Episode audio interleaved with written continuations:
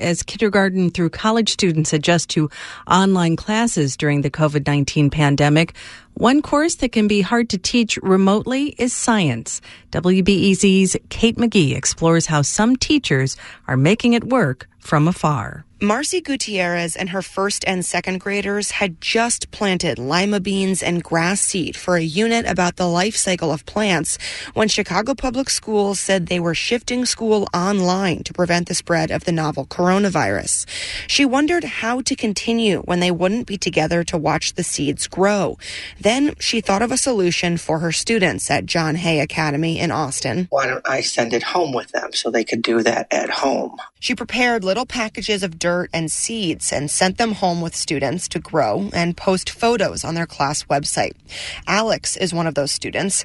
We chatted on Zoom recently where he showed me what's happening with his grass seed. This is the big one. Oh, wow. This is the short one. Alex has been doing a lot of science and art projects at home in the first few weeks of social distancing. He says he misses his friends and teacher, and the only way he can connect to them is through his classroom website. I saw some of my friends. It was Jordan, Kennedy.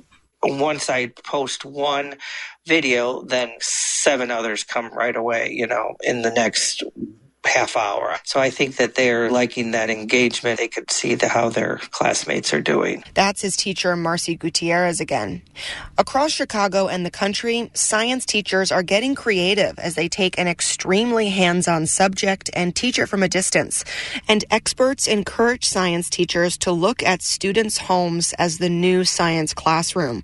Maria Varelas teaches science education at the University of Illinois at Chicago. There's also lots of stuff that can be done in nature and in the world, right? Um, without any kind of sophisticated equipment, especially for younger children. Just noticing birds or insects on a walk around the neighborhood can help students learn about their behaviors.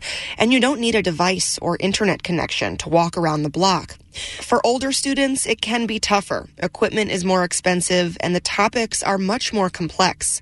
Loyola University Chicago professor Carissa Hipscher teaches environmental chemistry. She says she was also lucky enough to send students home with supplies, piles of dirt and equipment for labs, which are now conducted on Zoom, like this one. This wasn't an activity I had originally planned for us to do today. Originally, we were going to do um, the soil nutrients, but obviously things had to change a little bit. First, Hipscher plays a video demonstration of the lab. So you should have your sand, pebbles, and large pebbles. Then she splits students into small groups to complete the experiment. Students tune in from across the country, including Hannah Sather in Seattle and her lab partner, Tori Wyndham, who's in Wisconsin. They're measuring how porous different types of soil are when you add water. We just pour it until it reaches the bottom. Okay, cool and then we just do like 50 milliliters minus however much is left. Their next lab will require students to gather a soil sample from their homes. They'll now have a wide variety of samples from across the country, which Hipscher is choosing to see as a silver lining during all of this chaos. We weren't going to get that kind of opportunity before. So, kind of making, I don't know, something kind of cool out of it. At UIC, a human evolution class did a virtual scavenger hunt at the Field Museum where you can take tours of the museum on its website. One biochemistry class is studying reactions of carbohydrates at home using carbs that students can find in their kitchens. As the shutdown continues, teachers need to think about new projects. Back at John Hay Academy, Marcy Gutierrez spent last weekend driving flower kits to her students' homes for the next unit on plant life. She hopes students without internet can share what they've grown once students return to school. Right now, that's tentatively slated for May 1st. Kate McGee, WBEZ News.